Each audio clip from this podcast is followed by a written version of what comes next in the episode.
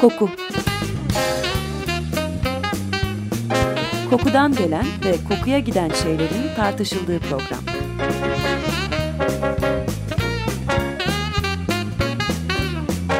Hazırlayan ve sunan Vedat Ozan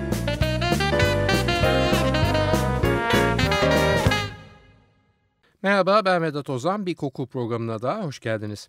Evet geçen hafta Armağan Emre Çakır Bey ile bir sohbete başlamıştık. Kısaca hatırlatayım Armağan Bey'i geçen hafta kaçırmış dinleyicilerimiz için. Armağan Bey Marmara Üniversitesi'nde uluslararası ilişkiler dersleri veriyor ve aynı zamanda Avrupa Birliği Enstitüsü üyesi. Bunların yanı sıra kendisinin enstrümantal olmak kaydıyla müziğe derin bir merakı var ve bu merak da aynı zamanda kokulara olan ilgisiyle beraber seyrediyor. Çok renkli, renkli olduğu kadar da mütevazi bir kişi Armağan Bey.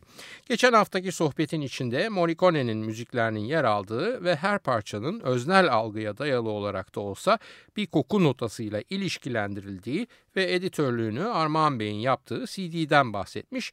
Bir örnek parçayı Miraggio'yu dinlemiştik.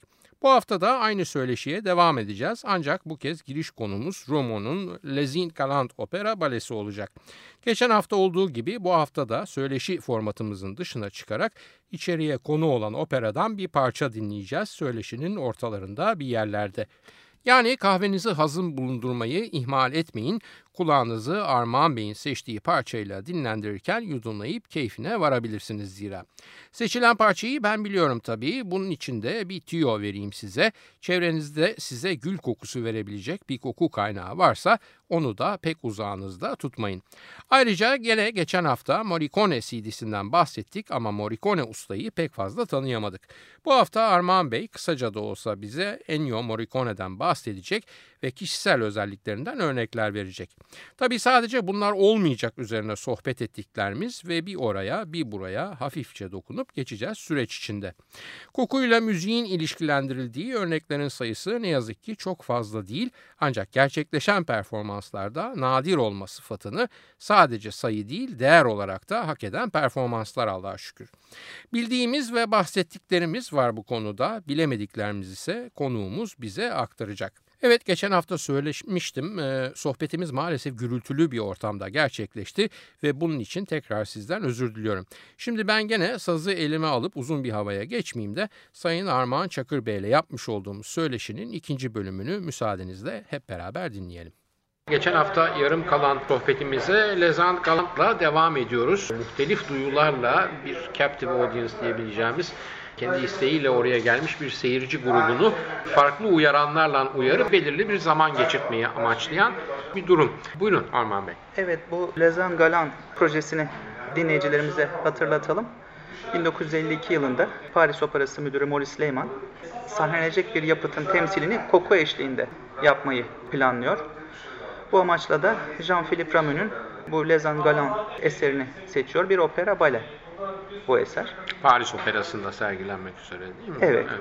Yapıtın Çiçekler başlıklı 3. perdesinde Gül rolündeki baş balerinin sahneye çıkışını koku eşliğinde gösterişli bir şekilde yapmayı planlıyor Lehman. Baş balerin gül elbisesiyle sahnenin altından bir asansörle sahneye yükseltildiğinde ortama koku verilecek. Bu kokunun hangisi olacağı üzerinde önemli tartışmalar gerçekleşiyor maliyet bir amil, kokunun oyunla bütünleşmesi başka bir amil. Sonunda gül kokusunda karar kılınıyor. Gül kokusunu salona püskürtmek için o dönemde yeni icat edilmiş Robert Belanger isimli bir mucide ait patentli bir pompa sistemi kullanılacak.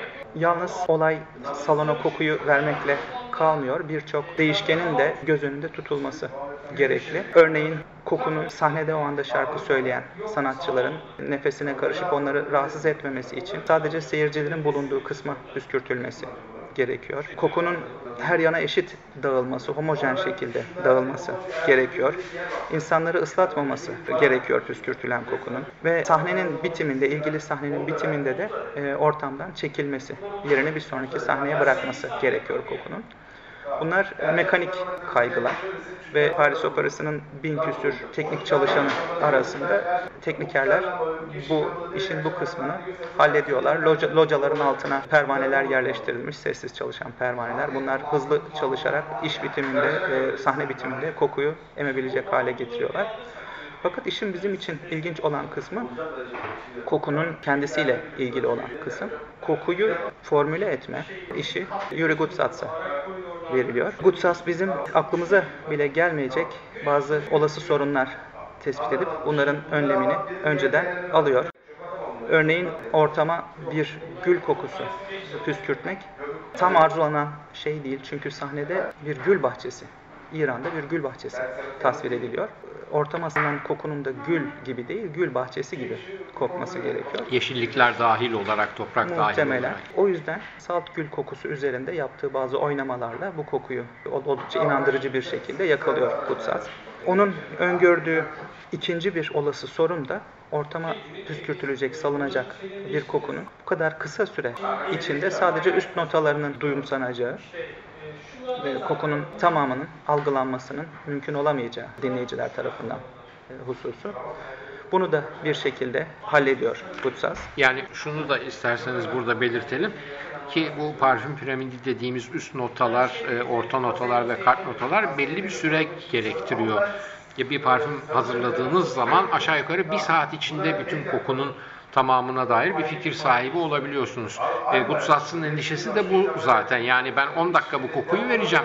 10 dakikanın içinde geri kalan kokuları nasıl duymamış olacak bu insanlar? O açıdan da tekniğini tamamen değiştirip lineer parfüm dediğimiz başladığı gibi kokan bir şekilde formüle ediyor zannediyorum. Üçüncü bir olası sorunu da izleyicilerden 2300 kişinin bu dinletiye katılması öngörülüyor. Takriben 900'ünün bayan olacağı bu genel anlamda operanın istatistikleri göz önünde tutularak tahmin edilen bir rakam. Ve Gutsaz havaya püskürtülecek parfümün bayanların parfümleriyle etkileşime girmemesi sağlamaya çalışıyor. Bu hem bayanları rahatsız etmemek, üzerlerinde püskürtülmüş kalıcı bir koku bırakmamak ve ama hem de bayanların kullandığı parfümün de ortamdaki gül kokusunu bozmaması. Kontaminasyon yani. Adına evet kirlenme anlamında kötü bir ihtimal. Bunu da bir şekilde kendi formülleriyle gideriyor, önüne alıyor. Tüm bu çabaları Gutsatz'ın 4 ay kadar sürüyor. Bizim burada 1-2 dakika içinde anlattığımız sorunların tahmin edilmesi ve giderilmesi onun 4 ayını alıyor. Fakat sonunda ortaya çıkan sonuç oldukça tatmin edici ve bugün dahi bizim burada yaptığımız gibi bahsedilen, sitayişle anılan bir performans. Birden fazla 150 kere falan tekrar edilmiş. Öyle mi? Ben Ya ben bir şurada kez- kısa isterseniz şeyi bahsedeyim. Gutsatz'ın Buyurun. oğlunun bana bu konuda göndermiş olduğu bir mektup Çok var. güzel, çok çok kısa olaraktan o orada bahsedeyim. Rezin Galant, Maurice Lehmann sizin dediğiniz gibi bu görevi veriyor. Babasının ağzından anlatıyor Deniz bunu. Yani babasının hatıralarından bahsediyor. Birkaç ay çok önemli bir deneyim yaşadım. Çünkü bilmediğim bir dünyaydı diyor. Yani sahnenin arkası, işte dekorların arka yüzü, işte yıldız o dansçıların kaprisleri falan gibi pek çok şeyle karşılaştım diyor. 1936 yılında da bu opera binasındaki bütün havalandırma sisteminin e, yapısı değiştirilmişti ve içerideki bütün havayı 10 dakika içinde tamamen temizleyebilecek yeni bir havalandırma sistemi kurulmuştu diyor. Bu çok büyük bir artı tabii yani bu operanın kokulandırılması için. Ve bu şekilde bahsettiğiniz gibi alta düzenlenen e, havalandırmanın haricinde bir takım pervaneler vesaireyle de 19 bin metreküp havayı sadece içinde 25 mililitre parfüm olan iki küçük şişecikle ki her bir şişenin içindeki parfüm konsantresi de %15 civarında. O %15 e, o çok kuvvetli ve dikkatli ve özenli hazırlanmış parfüm aslında demek bu. Bu iki tane 25 mililitrelikle bir geceki performansı bu şekilde götürebiliyor. Bir sorun şunda yaşıyorlar. Bugün olsa o kokunun verileceği an işte kompüterle, e, bilgisayarla tak diye şu dakikada devreye girsin, difüzyon başlasın falan diyebilirsiniz. Tabii o zaman öyle bir şey söz konusu bile değil. Onun için parçanın içinde belli bir notayı veya bir crescendoyu kendilerine mihenk taşı gibi belliyorlar. Onu duydukları anda kokuyu içeriye difüze etmeye başlıyorlar. Hatta orada- Üç, e, buyurun. Araya giriyorum pardon benim okuduğum kaynakta şey vardı hadi Gutsas bas düğmeye diye onu uyarmışlar çünkü o aşağıda düğmenin başındaymış yukarıdakiler dinliyorlar bahsettiğiniz işaret notasını. Bugün olsa tabii böyle bir şey olmayacak otomatik olarak sistem devreye girecek evet. vesaire. Yani tabii bu, bu, bunlara nasıl geldiğimizi de bilmek açısından çok önemli ya bu deneyimler. Çok, doğru. çok zor şeyler o zaman için çok. Doğru. Üç tane parfüm önerisi sunuyor Yuri Gutsas hazırladı. Bir tanesi Opoponax ve Amber karışımı bir parfüm. İkinci sahnedeki o yanardağ patlamasında kullanılmak üzere bunu düşüyor. Fakat daha kıyafetli provalara geçildiği anda bundan vazgeçiliyor. Çünkü yanardağ patlaması beraberinde bir barut kokusunda getirdiği için ikisinin karışımı, parfümle barut kokusunun karışımı zaten tamamen bırakılıyor. Gül ve Yasemin aslında bir tek gül seçilmiyor. Yasemin de kullanılıyor. Yani 150 performans tekrar ediyor oyun. 150 performans boyunca gül de Yasemin de beraber kullanılıyor ama kimse Yasemin'i hatırlamıyor. Herkes gülü hatırlıyor. Çünkü Yasemin oynarken sahnede dansçı kızlar var ve böyle bir panter kıyafetleri giymişler. İşte hayali çiçekler var. Orada bir takım vahşi savaşçılar dolaşıyor. Yasemin'le ilgili hiçbir şey yok yani Yasemin kokusu verilirken sahneye. Görsel bir referans bir, yok. Bir referans yok, görsel bir referans yok ama gül kokusu verildiğinde gül kıyafetli dansçı var. Sahne zaten gül üzerine kurulmuş bir sahne olduğunda herkes aa gül kokuyor diyor ve tabii sonra da kulaktan kulağa yayılan bir şey haline geliyor bu. E, parfümün hazırlanması sırasında maliyet endişesi olmasına rağmen gülü hazırlarken çok fazla da maliyeti düşünmediğinden bahsediyor Yuri Gutsas hatıralarında. Ve zaten aksi halde de o 15 litre şeyin içinde e, pardon %15 konsantreli öyle küçücük bir parfüm şişesinin içinde de doğal malzeme kullanmadan o kadar güçlü bir kokuyu yakalamak imkansız olurdu. Demek ki doğal malzemeyi de kullandığını düşünüyorum. Yasemin için de burada neler kullandığını yazmış aslında. Yasemin absolüsü kullandım diyor. İşte e, benzil asetat, benzil salisilat kullandım diyor. Yanına yılan yılan koydum diyor. Neroli koydum diyor ve baharatlar koydum diyor. Ve onun aklında kalan en ilginci demin dediğim gibi bu 150 performans boyunca ben iki parfüm yaptım ama insanlar birini fark etmediler bile şeklinde oluyor. Sonrasında e, Maurice Lehmann yani bu işin bütün organizasyonunu yapan ondan Weber'in Oberon'u için bir daha bir çalışma istiyor. Burada da yeşil böyle yosunumsu falan bir parfüm yapıyor. Hatta o zamanlar şimdi pek bilinmiyor tabii. Berme'nin Van Var diye Yeşil Rüzgar diye bir parfümü var. Onu hatırlatan bir parfüm yapıyor. Karanlık, e, puslu bir opera. Oper, operonu o yüzden herhalde güzel bir seçim. Güzel bir seçim olabilir fakat e, son derece başarısız oluyor. Çünkü soyut bir parfüm.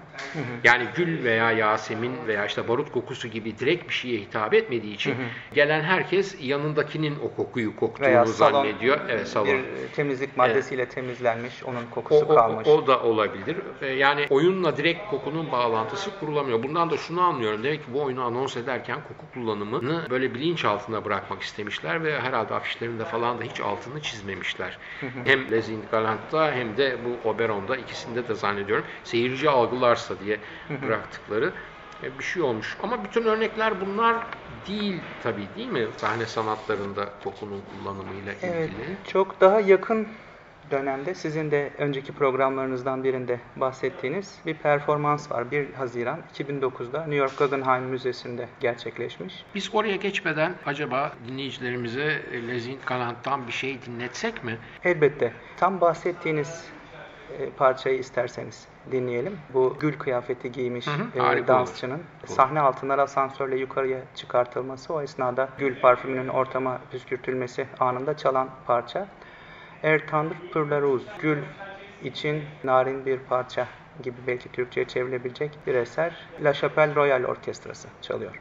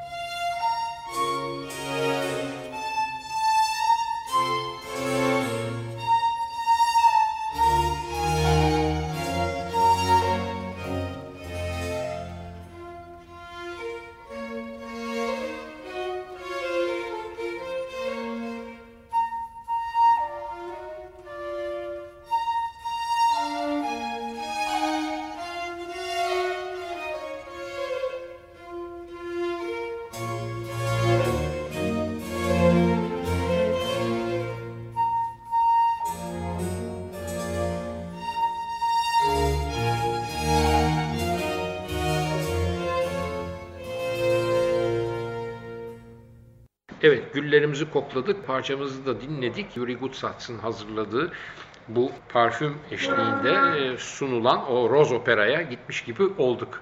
Ama bölümün başında dediğim gibi tek örnek bu değil. Başka örnekler de var. Ee, Çok daha yakın dönemden bir örnek var. 1 Haziran 2009'da New York Guggenheim Müzesi'nde bir e, opera sergilenmiş. Bu operaya siz de programlarınızdan birinde yer vermiştiniz. İsmi Yeşil Arya, bir koku operası. E, 30 dakikalık bir yapıt bu. İki bestecisi var, Niko Müyi ve Valgeir Sigurdsson.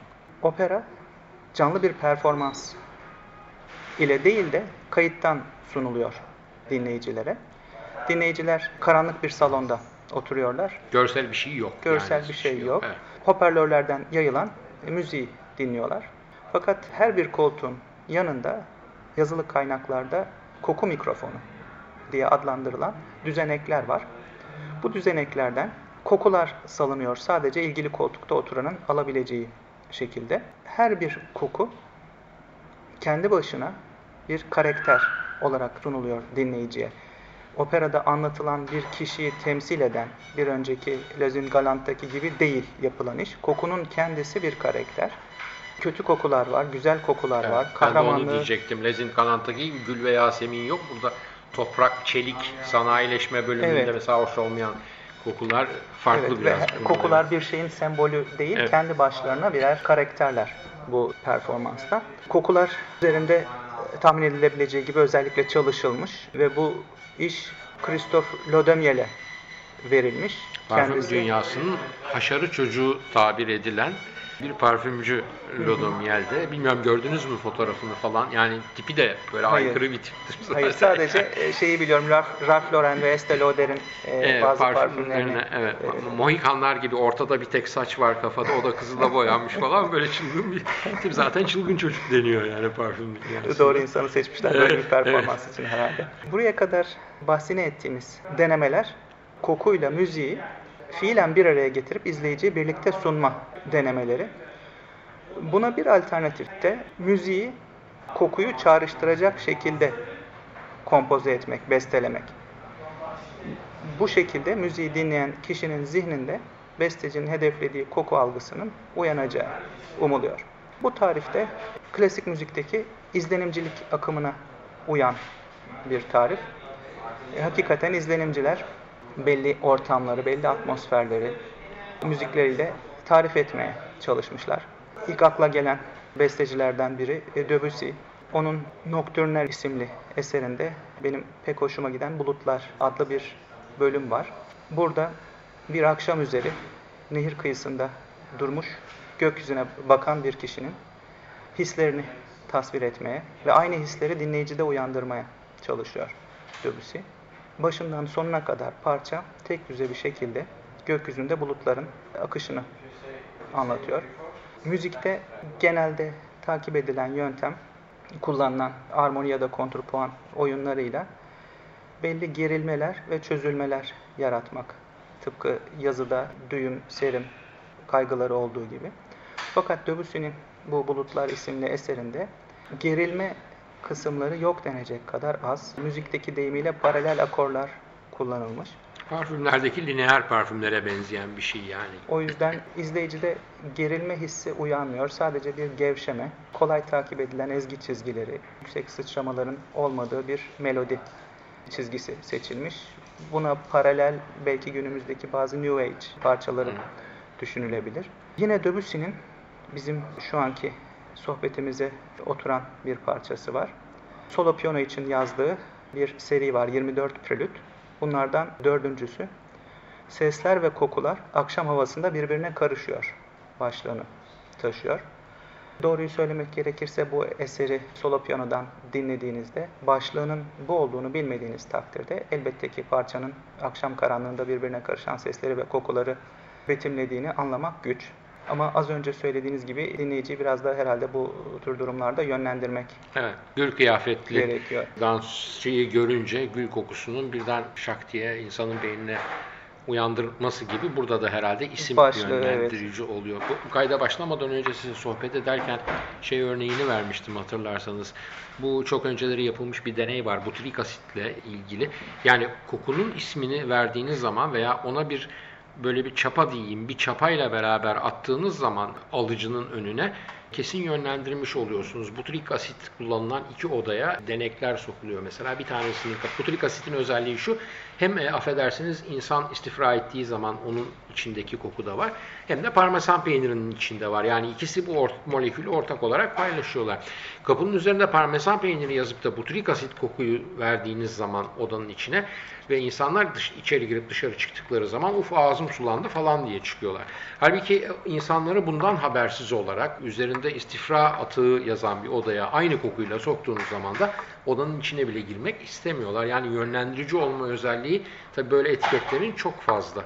Onun için herhalde burada da benzer bir şey kullanılmış. Tabii iyi niyetli evet. bir kullanım söz konusu burada. Yani. Herhalde şu anda programımızı şarküteride dinleyenler varsa sesi biraz kısmışlardır o arada. Sizin de verdiğiniz bir örnek vardı. Kokuyla biraz ilgisiz ama sigara ile ilgiliydi. Hani, evet bir psikoloji yazısında okumuştum. Sigar ya da pro biçiminde kesilmiş buzu sigara içilen bir ortamda kaza süsü vererek insanların eline ya da ensesine değdirip özür dilemişler. Ah kusura bakmayın sigaram size değdi gibi. Ve değdirilen buz olmasına rağmen insanlar o yönlendirme yüzünden hakikaten yanmış gibi tepki vermişler. Hatta birkaç kişi de yanmadan mütevellit su toplaması gerçekleşmiş. O derece telkin Psikosomatik bir durum denilen evet. durum herhalde. İlk programda Morricone'den bahsetmiştik. Zaten e, sizin de editörlerini yapmış olduğunuz biraz da tanışmamıza da vesile olan CD gene elimde şu anda. Ama ilk programda geçen hafta bir parça dinlediğimiz için bu hafta parça dinlemeyelim de Morricone'yi bilmeyen genç dinleyicilerimiz vardır. Çok kısa biraz bize Ennio Morricone'den bahsedebilir misiniz? Tabii. Morricone 500'den fazla sinema ve televizyon filmine müzik yazmış bir besteci. Film müziği kariyerine başlamadan önce kaleme aldığı klasik müzik eserleri de var. Kendisi 1928'de İtalya'da doğmuş. Bu hesapta Doğum günü olan 10 Kasım'da bu yıl 84 yaşına girecek. 1950'lerden beri film müziği besteliyor ve halen oldukça aktif konserlere çıkacak kadar zinde. Çok da kült bir dinleyici Öyle. E, kitlesi var değil mi? Siz Öyle. de bunlara da aitsiniz. iki Grammy ödülü almış, iki Altın Küre ödülü var ve bir de Akademi Onur ödülü var. Ayrıca İtalyan devletinin yüksek liyakat nişanıyla ödüllendirilmiş. Müziğini yaptığı filmlerin sadece 40 tanesi, bu 500 küsür filmden sadece 40 tanesi western. Ama Morricone dendiğinde hep akla gelen Westernler, onun western, yani. spagetti Çünkü western. Spagetti western evet o dönemleri. Ee, iyi kötü çirkin bir avuç dolar için gibi e, filmler ilk akla gelenler.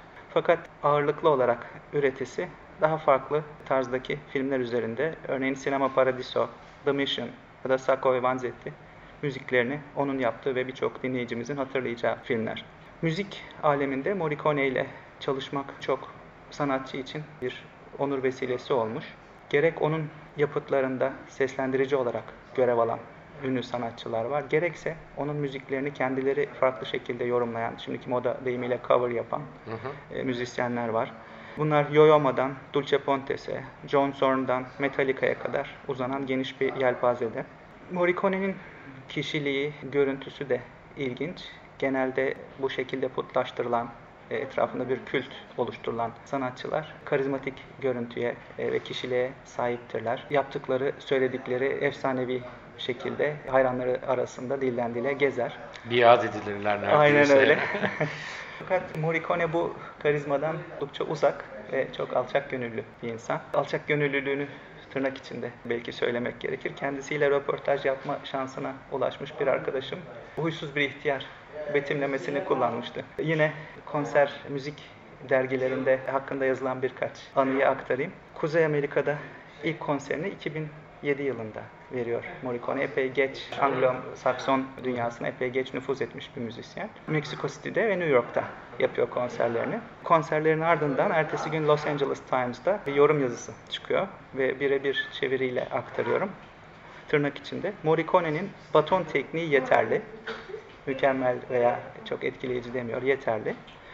Cümle devam ediyor. Fakat orkestra yöneticisi olarak karizması sıfır. Bu sıfır sözcüğü için yazıda gerçekten zero karşılığı kullanılıyordu. Benim çevirirken köşelendirdiğim, abarttığım bir kavram değil. Buna mukabil Morricone de şöyle demiş gazetenin bu yazısına karşılık. Orkestra yönetmek benim için hiçbir zaman önemli olmadı. Dinleyiciler vücut dilim için geliyorlarsa dışarıda kalsalar daha iyi olur.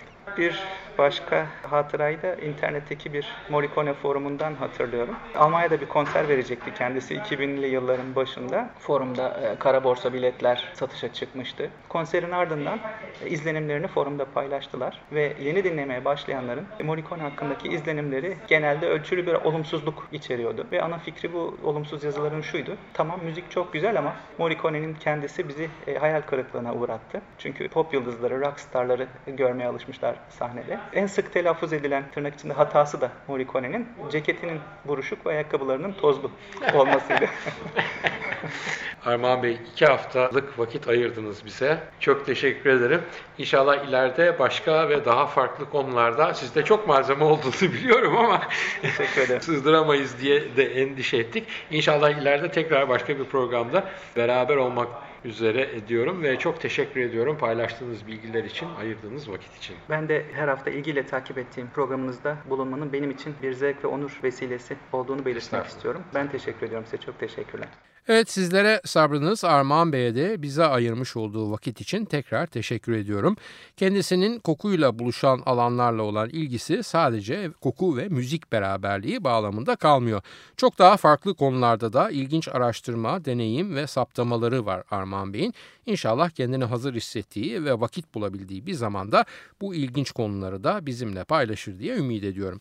Haftaya bir başka kokuda buluşmak üzere şimdilik hoşçakalın diyorum efendim. Soru, öneri, eleştirileriniz için e-posta adresimiz kokuprogrami.yahoo.com Yayınlarımızda adı geçen konulara ilişkin görselleri her zaman olduğu gibi az sonra facebook.com Taksim Vedat Ozan Koku adresinde de görebilir. Yorum ve sorularınızı oraya da yazabilirsiniz. Ben Vedat Ozan, radyonuz kokusuz kalmasın sevgilerimle.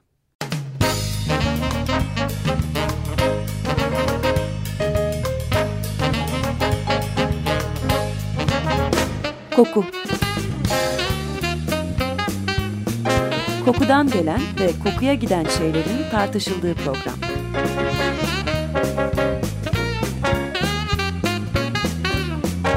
Hazırlayan ve sunan Vedat Ozan